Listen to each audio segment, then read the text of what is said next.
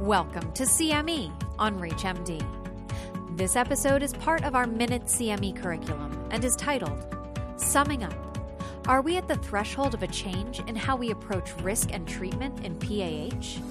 Prior to beginning the activity, please be sure to review the faculty and commercial support disclosure statements as well as the learning objectives.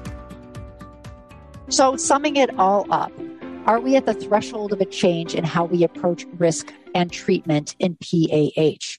Well, we've, we've learned a lot. There have been so many great publications over the past year or two.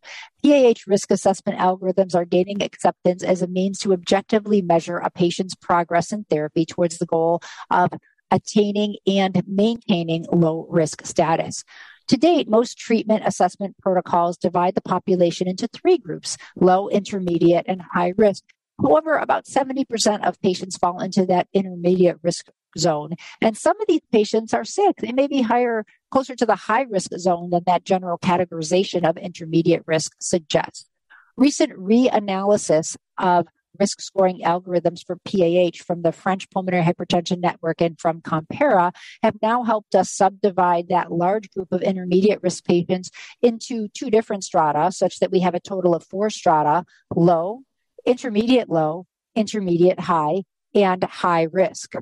Patients with intermediate high risk status are likely to require more aggressive treatment measures, including prostacyclins and even triple therapy. Risk scoring for PAH is not only prognostic, but it helps us drive the management strategies. And I, I, think this has been particularly helpful with that intermediate risk group, dividing them into intermediate low and intermediate high. And even for PAH patients with advanced disease, risk scoring suggests better alternative practices create more realistic options for lung transplantation. Thank you.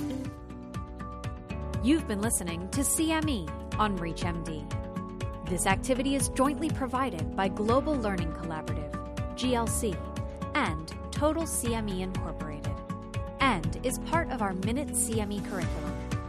To receive your free CME credit or to download this activity, go to reachmd.com/cme. Thank you for listening.